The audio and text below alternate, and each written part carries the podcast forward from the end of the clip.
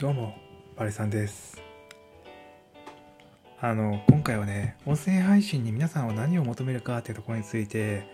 ちょっと話していきたいなって思ってます。というのもですね、まあ、最近、まあ、結構音声配信を周りに、周りでしてる人が多いって気づいて、実はあの3、4人ほど、もうすでに同じように音声配信を始めていて、って人がちょうどいたんですよ、同じ時期ぐらいに。で、まあ、その中で、こう、今ね、もう一回この、今音声配信始めて、ようやく10話ぐらい、10回目ぐらいになるんですけど、その改めて他のアプリとかを見て、どんな感じかなって、改めてあの、眺めてみようかなと思っていろんなアプリ見てみたんですね。で、スタンド FM とか、ボイシーとか、その、まあ、スプーンとかとラジオトークってまああるわけなんですけど、まあ他にも YouTube とかでラジオ配信みたいなことをしてる人がいて、まあそういうのちょっとこう、聞き並べてみたっていうかコンテンツを見た時にいやかなり色が違うなってのが分かってでこれどう自分の自分はどの立ち位置でやっていくのがいいんだろうってすごい悩んだっていう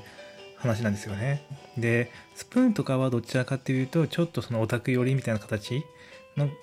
なんか空気を感じていてで、ボイシーはあれは誰でも発信できるわけじゃなくて、ある程度なんか有名な人じゃないと発信できないので、ちょっとそういったあの音声配信という意味でも、はちょっとあの立ち位置が違うかなって感じがするアプリですよね。で、スタンド FM なんですけども、これね、ちょっとね、中身を見てみたらかなりすごくて、今なんかこう、スタンド FM って伸びてるぞって言われてるアプリなんで、やっぱすごく人が集まってきていて、で、すごい差別化をしてるんですね。多分これ結構収益化ができるようなアプリになってるので、やって、そういう目的でやってる人が多くて、本気でこう、なんだろう、あの、視聴回数を伸ばそうとか、登録者数を増やそうとか、そういった形で使われてる方が多いと思うんですよ。で、もうびっくりしたのが、もうなんかすごい、もうポジショニングというか、あの皆さん、そう、これで配信者数を、配信者を増やすんだみたいな意気込みがすごい強くて、コンサルタントがコンサルタントの内容の秘訣をどんどん喋っていくとか、あの、料理家が料理してる時のなんかやり方の話をするとか、その本気で歌手を目指してる人が歌を配信するとか、いや、とかそんな感じなんですよ。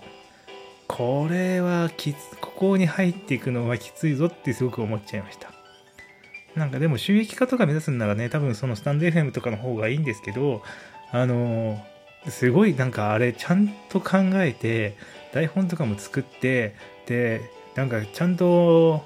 なんだろうな、作家さんとかについてもらって準備をしてやるぞってやんないと、結構あの配信できないような感じがして、うわ、みんなプロじゃんとか思っちゃいましたね。で、ま、私自身はそんな何かこれで皆さんの配信者数を増やすとかじゃなくて、あの、気ままにね、こう会話するような形で、あの、は発信できたらと思ってたから、あの、やっぱそそういう意味でもちょっとスタンド FM はすごく参入するのって難しいんだろうなって思っちゃいました。まあでもね、あの、本気でやるっていう人、本気で音楽で稼ぐっていう人は多分もしかしたらスタンド FM の方が合ってるんだと思いますね。このラジオトークって、その多分意識的にこれ収益化っていうところを意図あの意識させないようにしてる作りになってていると思うんですよ。で、多分ユーザーエクスペリエンスも、そのいいね数とかが誰かをされたのか分かんないようにとかいう風に設計されていて、そういったところで変にこう、なんだろう、あの、聞いてる人を意識しないような風にアプリがなってってるわけなんですよね。だから、そういった意味でも、あの、まったりとかゆったりやるにはきっとラジオトークがいいんだろうなって今思って、すごくあの、こんな話をしながら、これを聞いてもらえるのもラジオトークの良さなんだろうなって今思ってます。でね、まあ、ちょっと特徴的なのは最近 YouTube でもラジオ配信する、ラジオ配信のように音声だけ配信する人が増えてきたんですよ。特にあの、まあ、芸能人の方とかですけどね、その吉本系の人とかで、みんな5分きっかりでラジオ配信みたいなのやってるんですよ。5分きっかりってところにちょっとなんか、あの、面白さがあって、なんで全員5分きっかりなんだろうってところはあるんですけど、なんか、その音声配信を、まあ、始めたわけですよね。で、やっぱね、あの芸人さんとかって、その現場にいる生の声じゃないですか。実は裏ではこんなことがあってって、その話をするとやっぱ面白いですよね。なんかそういったところって普段見えてないし、きっとそこにはすごい価値があるんだろうなっていう暗黙知が、そういったところで聞けるのがやっぱすごい楽しいと思って、だそういったことを伝えられたらきっとこのラジオ番組も面白くなるんだろうなって今すごく思ってました。でもまあ一般人みたいな私が一体どういった面白いことを言えるかっていうと、まあそんなに面白いことを言えないから、結局は一般人の、あの一般人が思ったことをどんどん発信していくみたいなことをしようかなって普通に思ってます。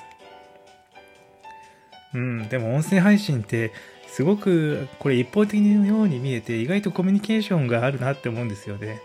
この過去、まあ、今まだ10回ぐらいしか配信してないですけども、そのどの回が伸びていてとか見ると、あなんとなくやっぱりみんながこういう話題に興味があるんだろうなと思って、じゃあそれをさらに補足する形であの配信しようかなとか思ったり、でも自分としては別にそこに重きを置いてないし、そういった立ち位置な人って思われるのも嫌だから、そこはまあ、まあ、特にそういった人気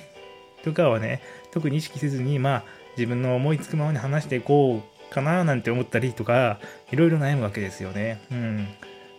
この辺の葛藤って、あの、すごくあの難しいなと思っているのと同時に、すごく面白いなと思って今、あの、いろいろそういうデータを見てるんですよね。で、このアプリのラジオトークの面白いところって、いいねとなんかにっこりとネギマークがあるじゃないですか。で、これいくらでも押せるし、で、これ、このスタンプの3つの違いに一体どういう意味があるんだろうみたいなのは、まあ、いまいちよくわからないんですけど、その使い分けるポイントがね。でもね、まあ、こう言っていろいろ、なんだろうな、なんか面白そうな感じにしてるっていうのと、その、発信する人を大切にしてるのはどっちかっていうと、ラジオトークなのかなって思いましたね。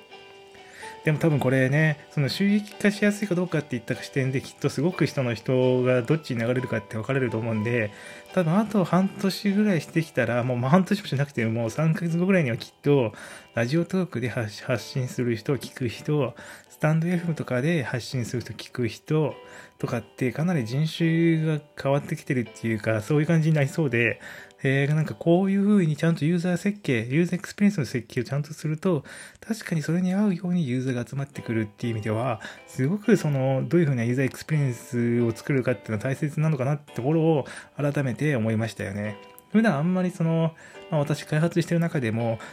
実際のエンドユーザーの方にそこまで触れ合う機会って多くないので、そのユーザーエクスペリエンスがどのようなエンドユーザーが生み出すかなんてあんまり意識してはいなかったりするんですけども、やっぱこういう B2C のサービスを使ってみて、いかにそのユーザー設計の仕方によって、どういったファンを引きつけるかとか、どういったコミュニティを作るかってとこまでが関わってくるってなると、なんか結構やっぱ奥が深いんだろうなって思って、今そこも面白いなっていうふうに感じてます。うん。最近コミュニティデザインみたいなね、言葉もすごくはやあの流行ってるわけなんですけども、コミュニティデザインをするのにもきっとこの UX が大事なんだろうなって思うんですよね。うん。ま、そういった意味でもね、ユーザーエクスペリエンスってすごく大切だと思うし、そういった目線でいろんな音声配信アプリとか、似たようなアプリの並べ比較してみるっていうのもすごく面白いなって今、思いました。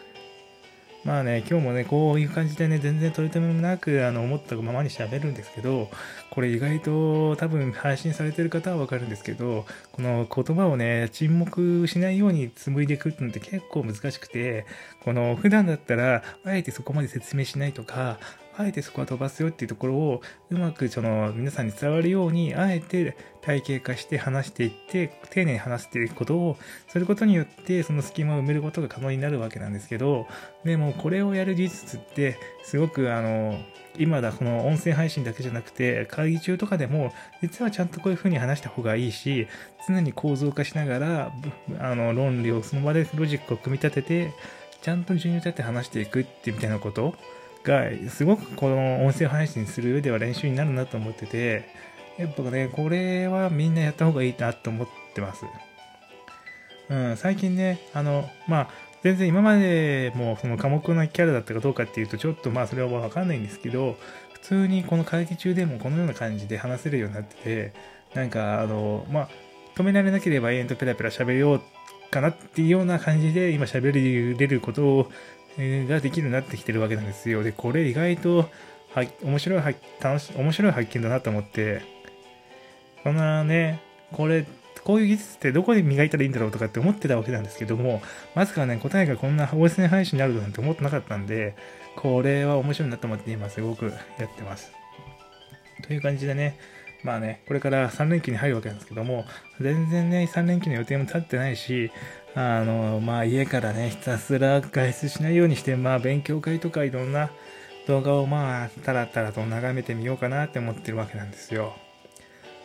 で、意外とね、そのね、最近は全部俺に手に入っちゃうんで、その意外とこうコロナで家にいたら暇になるのかなと思ったらそうでもなくて、しっかり手が埋まってるみたいな感じで、